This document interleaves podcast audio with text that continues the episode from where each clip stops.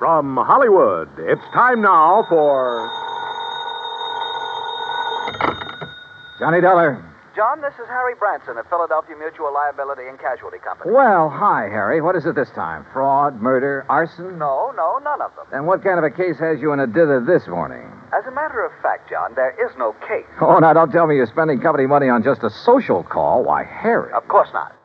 John, I wish you to take a motor trip with one of our very important clients. Well, now, that depends. Perhaps you've heard of her, Betty Charlene Winters. Uh, no, but she sounds interesting. She is. She's one of the most charming people. Very wealthy, too. John, you'll love her. Oh, tell me more. I want you to accompany her to her summer place on Lake Wawayanda in northern New Jersey. Sounds better all the time. On expense account, of course, plus a fee of $1,000 for the week or any fraction thereof. How can I lose? Harry, I'll grab the first train.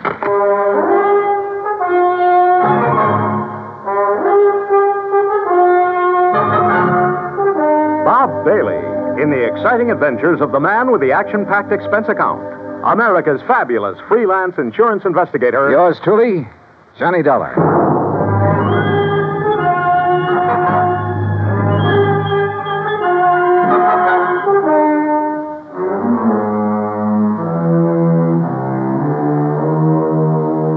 Expense account submitted by Special Investigator Johnny Dollar to the Philadelphia Mutual Liability and Casualty Company, Philadelphia, Pennsylvania.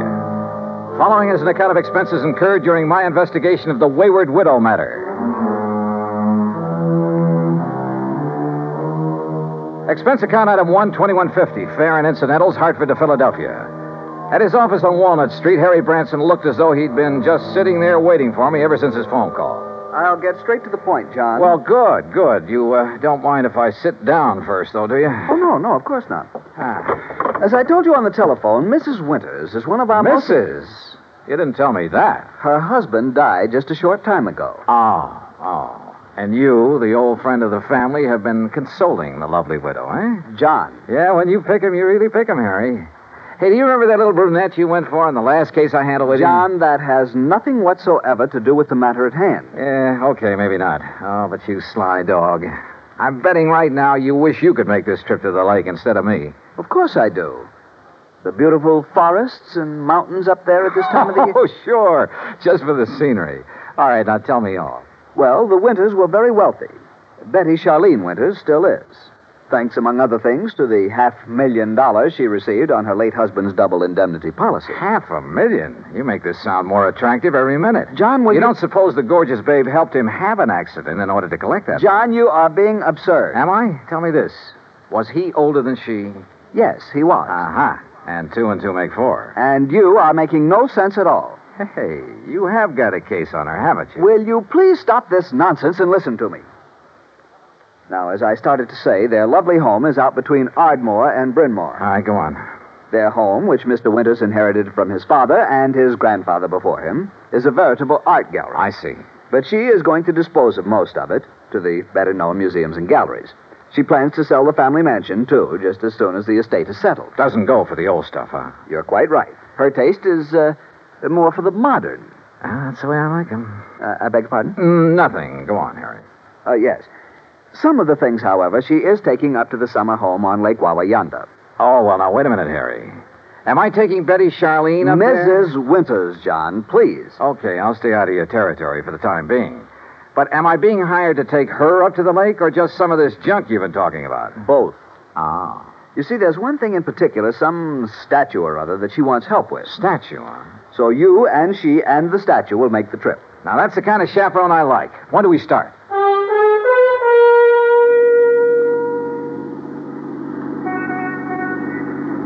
I must confess it's quite a relief to get out of that office for a while. Oh, don't try to kid me, Harry. The only reason you wouldn't let me find my own way out to this winter babe's home. Babe! Honestly, John, you sometimes carry this levity much too far. By the way, how long ago did her husband die? About, um, four months ago. Oh, brother, you don't even wait for the ashes to get cold, do you? John, I tell you that. What did he die of? Well, it, uh, it was an accident. Yeah? In the car during a little trip that they were making south of here. He'd taken over the wheel from the chauffeur. They struck the abutment of a bridge over a tidal creek leading out to Delaware Bay. Oh. He was thrown out, and his body was carried into the bay. It was never recovered. And so our tasty little dish was left with a quarter million life insurance, a huge estate. John, I simply will not listen to any more of this sort of nonsense. Besides, this is the driveway up to the house. Ah, lovely place, isn't it?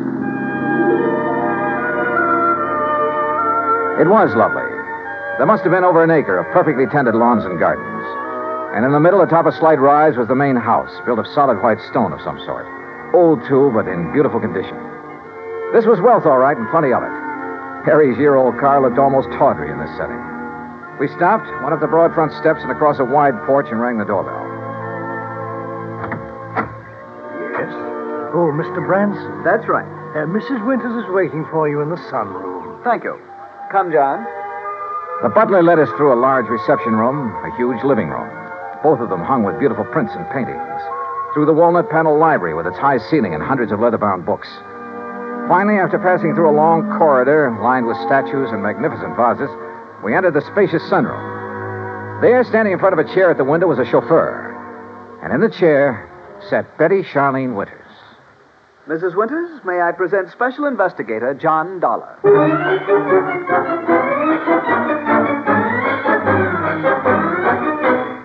Well, she was a cute little thing, that I will say. But instead of a young, blonde, and beautiful, well, let's face it, she was 70 if she was a day. All my dreams of a high old time during a week at a mountain lake suddenly vanished into thin air. How nice of you to come, Mr. Dollar. Investigator, did you say, Mr. Branson? Yes. I see. Well, don't just stand there. Sit down and be comfortable, both of you. Thank you. Uh, yeah. Is something wrong, Mr. Dollar? Uh, No, no, uh, not at all. Oh, Haskins here's my chauffeur and general handyman. Hi, Haskins. Mr. Dollar? I've just asked him to get the statue ready for our little trip. Oh, you may go now, Haskins. Oh, thank you, madame. Uh, no, wait, please. I, uh, I wonder if I might see this thing we're taking up to the lake, Mrs. Winters. Well, of course, it's right there in the corner behind you, Mr. Dollar. The cherub. Sure, Ma. Oh, I. This? Isn't it beautiful? Well, it was a cherub, all right. Uh, about four feet high with a couple of doves fluttering around its feet. At least that's what I gathered from the garish paint on it. Believe me, it looked like something a third grader had slapped together as a joke on his modeling class. Now, I'm no artist, but so help me, I could have done better myself with a handful of mud and with my eyes closed. Old family piece, Mr. Dollar. Antique. I started to say what I was thinking, but then Haskins lifted the atrocity off its pedestal and left with it. Haskins has made a special box for it. He'll place it in the car so we can leave with it tomorrow. You are ready to leave on such short notice, aren't you, Mr. Dollar? Well, uh, now look, Mrs. Winters, I. Yes, Uh... yes, his luggage is right outside in my car, Mrs. Winters. Then, Eric, you may fetch it and put it in one of the guest rooms. Uh, very good, madam. By the way, I hope you know how to drive a Pierce Arrow, Mr. Dollar.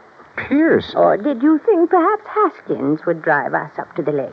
Well, I, I don't know. No. Haskins is leaving today on his vacation. And I wonder if he will come back. Why do you say that, Mrs. Winters? Oh, I've been having some trouble with him. Oh? I thought you were always eminently satisfied with Haskins. Until recently. Until the death of my husband. He's been. If he doesn't come back, I shall have to replace him.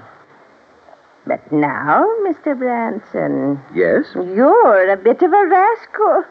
You didn't tell me you were bringing a detective to go along with me. Investigator, Mrs. Winters. Insurance investigator. Since the company wouldn't permit me to issue any special insurance on that that thing. But I- I thought you were going to bring me just some strong bodyguard. I have known John for many years, Mrs. Winters, and I assure you. Oh, now, don't apologize. I think this is fine. I just hadn't expected so much. Such a nice, good looking young. But now come, Mr. Dollar, and I'll show you the rest of the house. We spent the next hour or so on a tour of the place, and Mrs. Winters pointed out the various works of art destined for specific museums and galleries all over the country after she moved out, after the estate was settled. Then Eric caught up with us and announced that Haskins had created the statue and placed it in the car. You know, I was curious about that car, so we went out to the garage and inspected it. It was a Pierce Arrow, all right. Vintage of 1928, complete with headlights on top of the fenders and as bright and shiny as the day it was made. When I tried the starter, it purred like a contented kitten. Uh, with a bass voice, that is. Along about 5 o'clock, Mrs. Winters, with a sparkle in her eye, announced it was cocktail time. Harry, being a teetotaler, decided to leave, but not before I buttonholed him for a quick conference. What doesn't make sense, John? Oh, that silly statue, Harry. All the fuss over that piece of junk. After all, John, with all the big policy she carries with us on the legitimate artwork, well, we just can't afford to displease her. But if it had any real value. Perhaps it does to her. How can it? Unless she has a lot of jewelry hidden away in the base of it or something. Hmm. What, John? A cocktail, she said, and I'm sure ready for him. Go on back to Philly, Harry, and wait for my final report. Well, I must admit that Betty Charlene Winters turned out to be a charming hostess, a very interesting conversationalist. Even long after dinner, over brandy and cigarettes, we chattered away like a couple of magpies. I didn't question her about the statue because I wanted to find out more about it on my own hook. Finally, about midnight, we decided to retire, had a nightcap, and went to our respective rooms. But instead of going to bed, I sat around and read for a few minutes, turned off the light, waited a few minutes more. Then, quietly, I slipped out of my room. That was a mistake. For as I reached the end of the long hall to the stairway, a door behind me suddenly opened. Huh? Who's there? I said, who's.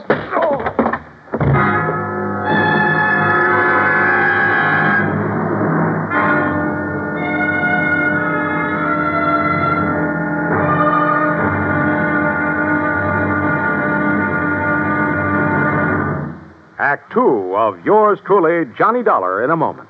With the bigger, more impressive kaleidoscopic change of events on the world scene today, we sometimes forget the smaller kaleidoscope, the child's toy, with its ever changing designs and color.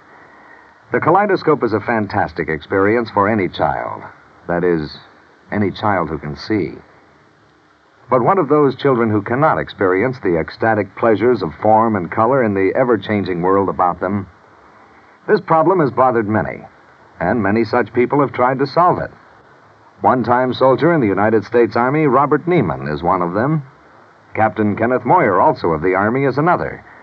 Both men, while stationed in Japan recently, set about the task of raising funds for the purpose of providing eye examinations and operations for sightless Japanese children. In return for this gesture, Japanese eye surgeons did not charge for their services. For those children who could not be cured, Braille typewriters were purchased and donated for training purposes in the hope of giving a few more people useful lives. Both Neiman and Moyer worked independently of each other. Neither knew of the other's interest in such a gratifying project. Both have continued the work with enthusiasm. The results of their efforts, when a blind child sees again, or perhaps for the first time, that is their reward. For a child, as for an adult, new sight leads to understanding. And understanding is a building block of freedom, the right of all men, everywhere. And now, Act Two of yours truly, Johnny Dollar, and the Wayward Widow Matter.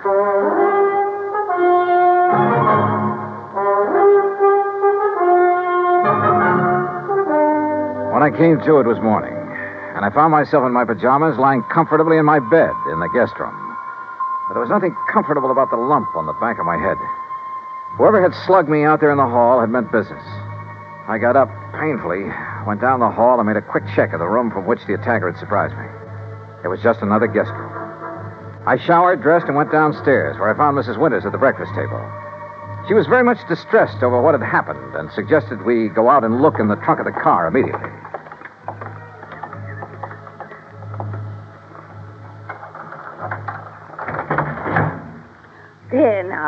Do you see, Mr. Dollar, the box with the statue in it hasn't been touched. I don't understand it. Where is your chauffeur, Mrs. Winters? Why, Haskins left on his vacation last evening. I thought I told you. But surely you don't think Haskins... Well, you said you were having trouble with him. Maybe we'd better open that box to make sure oh, that. But it hasn't been touched. And I'm the only one who has to keep that little lock on it. Yeah, I see. But now it's pretty logical to assume that whoever slugged me last night was interested in. Hey, Mrs. Winters, how long has Eric, your butler, been with you? Why, Eric, the dear boy, has been with me for nearly 30 years. But Good heavens, you surely don't suspect him of anything like this. He's a very fine person, Mr. Dollar, and a perfect gentleman. Oh, certainly more of a gentleman than my late husband ever was, in spite of his money. Oh? I must confess that although his death was a terrible shock, I. Well, life has been a great deal easier for me since he passed away. Just how do you mean that, Mrs. Winters? No, well, why talk about it? Something that. Oh. Oh, why not talk about it? I married Charles for his money, Mr. Dollar. I'd never got any further than the front line of the chorus until he came along. Would you believe that I was a chorus girl? Well, as a hmm. matter. And the wealth and the luxury that he could give me was very attractive, was very satisfying for a long, long time. But for the past 10 or 15 years, maybe more, he insisted that we just stay penned up in this musty old museum he called a home. Now, what happened? Well, all our friends were traveling around the world seeing new places and new people, we just sat here looking at four walls and at each other. Except for a couple of blessed months up at the lake. You'll love the place up there, Mr. Dollar. It's new and fresh and modern. I had it built over his protests. People, young people came to see us, and it was such a relief from a. Well, I'm sorry. This must be so boring for you to hear. Not at all. Now, look. Why don't we call the police in about this thing that has happened to you? Come, we'll go right back into the house and Wait we'll a minute. call... Wait a minute. No, let's not. A bunch of policemen prowling around would scare him off, whoever he is. Suppose you're attacked again. Well, at least I'm ready for it now. I just don't like your taking this chance. Of course, we could leave. Go up to the lake. Run away from him? Well, yes. Oh. Of course, it might prove whether he's interested in the statue. If he follows us, I mean. Oh, dear. Why don't you let me call the police? Only if you think they ought to be around here to protect the house while we're gone. No, no, that isn't necessary. We have a very efficient burglar alarm system. Well, it doesn't look as though it was working very well last night, does it? Unless it was someone in the house who attacked me. Who else is there besides you and Eric? No one, except the cook. Male or female? Oh, no, no, Mr. Dollar, not Martha. Why, the poor dear is nearly as old as I am, and a real companion for me. Sounds strange, I know, but we're real nice friends. All right, let's go back in, have our breakfast, pack our things, and go on up to the lake.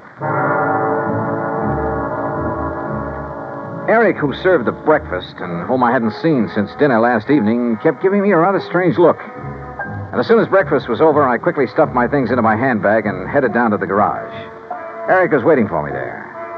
He insisted that he put my things into the trunk of the car, which killed any chance I might have had to pry open the box with the statue. I started to question him about the night before, but as it turned out, my questions were quite unnecessary. Yes, Mr. Dollar. It was I who carried you back to your room and put you to bed. Oh? You see, I was making a final inspection of the house, as I always do after everyone else has retired. I'm always concerned about the many valuable things we have. I don't blame you.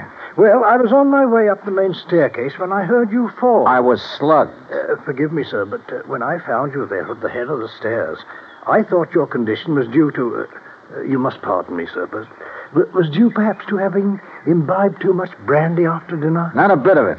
Somebody barged out of that guest room and struck me from behind. But I saw no sign of anyone else about. You're sure? Most certain, sir. Was this fancy burglar alarm system you have turned on? Yes, sir. Well, then whoever did it either stayed in the house until this morning or knew the place well enough to get out without setting off the alarm. But I don't see how that would be. Uh, Have you called the police, sir? No, and we're not going to. Mrs. Winters and I are leaving for the lake just as quickly as possible. But don't you think this is sufficiently serious to warrant? Don't forget one thing, Eric. It was pretty dark in that hall. The attack might have been intended for you. Good heavens. But why, sir? I don't know. Oh, dear. Oh, there you are.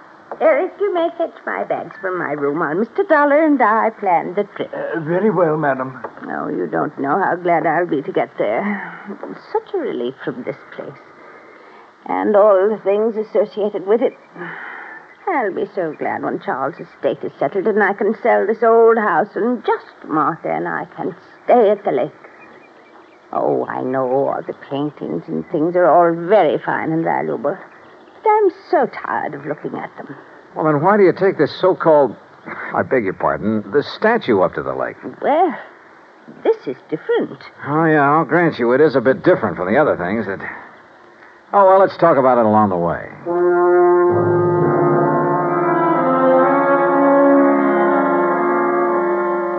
But we didn't. Simply because I didn't bring up the subject again. Why not? Because a couple of pretty wild ideas had begun to peck away at the back of my brain. Ideas just crazy enough to have some basis in fact. The 1928 Pierce Arrow ran like a dream in spite of its advanced age. And Mrs. Winters, in spite of her advanced age, kept the conversation going at a merry clip. There was a sparkling, almost buoyancy about her. And the hunch that had hit me began to grow. We crossed the Delaware River at New Hope on Route 202, and in Lambertville, we stopped at the sign of the Flying Red Horse to gas up the car. That's item 2470. While the attendant was busy with that and checking the tires and battery and so forth, I made some excuse or other and stepped around to the telephone booth at the back. Harry Branson here. Harry, this is on the road on our way up to the lake. We ought to be there in a couple of hours. Meantime, I want you to drive out to the Winters home at Bryn Mawr again. What for? Just do it right away. Then call me up at the lake. Well, whatever you say, John, but I wish you'd tell me. Gotta go now. Goodbye. The rest of the trip through the pretty North Jersey countryside was uneventful. And finally, north and east of the little town of Andover, we came to Lake Wawayanda. We drove along a private road to the far end of it, and there, perched on a little cliff above a deep basin, was a real smart, modern brick and glass home.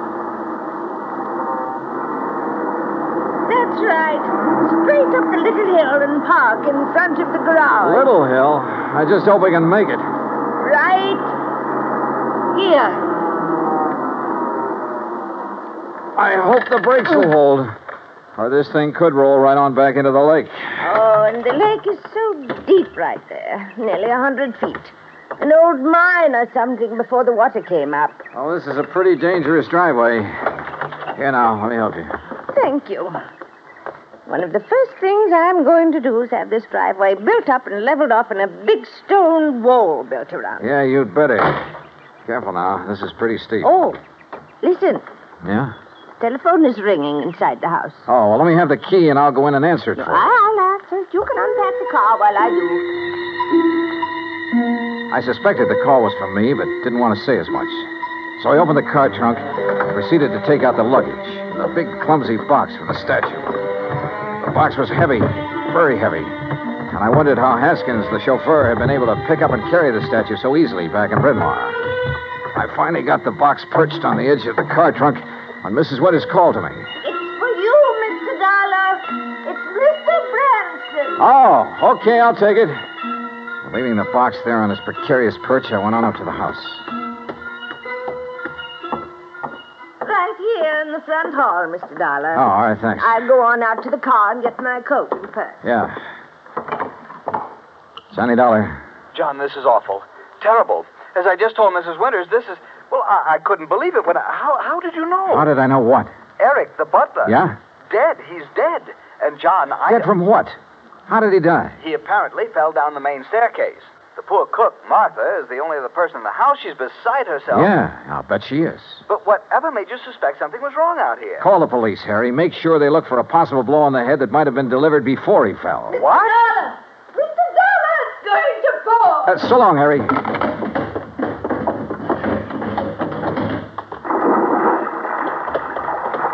Oh, dear. Oh, Mr. Dollar, oh, dear. Ah, fell off the back of the car, huh? Yes, the big box. I must have bumped it when I reached into the trunk for my weekend case. Bounced right down into the lake, huh? Yes, my beautiful little statue is at the bottom of the lake. Oh, well, don't worry, Mrs. Winters. We'll get it back. I'll have a diver come up here. No. No. It's all right. We'll leave it there. Huh? No, no, you were right. It'd only be another memory of the musty old house in Bryn Mawr. It really has no place here where everything is so fresh and new and clean. We'll get it back. But it really had no actual value. You were right, Mr. Dollar. It's better to just. Yes. We'll leave it there. Sorry, Mrs. Winters, but that's where you're wrong. Why, Mr. Dollar? We'll get it back, all right. And whatever's in it. Oh, dear. I suppose I might have known. Expense account item three, $290 even for the diver who came over from New York and retrieved the box from the deep hole in the lake. Two boxes, as a matter of fact. One with Haskins' body in it, and the other with the body of Charles Winters, the body that was supposed to have been washed out to sea after a car accident. The story? Well, of course. After Haskins got rid of Charles for me, I had to do something about him. Or rather, we did. Martha, you know. Such a wonderful friend. Was Haskins the one who slugged me? Yes, yes, so foolish of him, wasn't it? But he'd heard Mr. Branson say you were an investigator, and it frightened him. Worried me a little, too. Well, he might have killed you, too, if Eric hadn't stopped him. And, of course, Eric knew that Haskins had unwittingly made this second box for his own body. So now Eric's gone. Martha, huh? Yes, she did it. But she had to put him away. Oh, yeah. You see, he was the one who took care of Haskins for us. And we couldn't have him around knowing everything. Oh, dear. Martha and I had planned so many wonderful things together. But now. Oh, dear.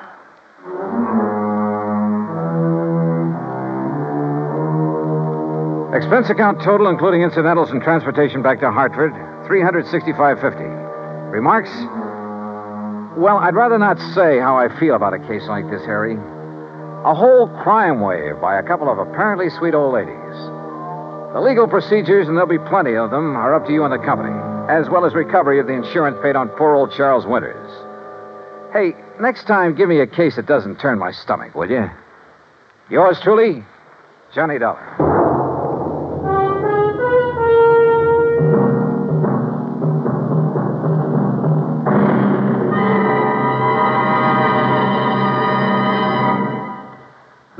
Here's our star to tell you about next week's story. Next week, a taste of the Old West and a taste of lead from a 38 Colt. Join us, won't you? Yours truly, Johnny Dollar.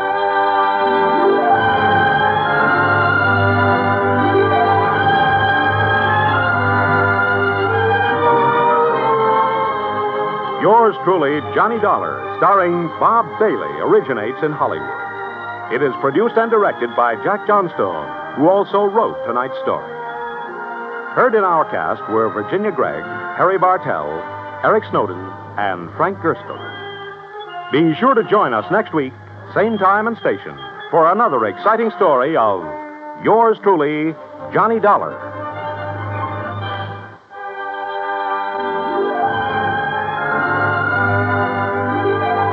This is Joe Walters speaking.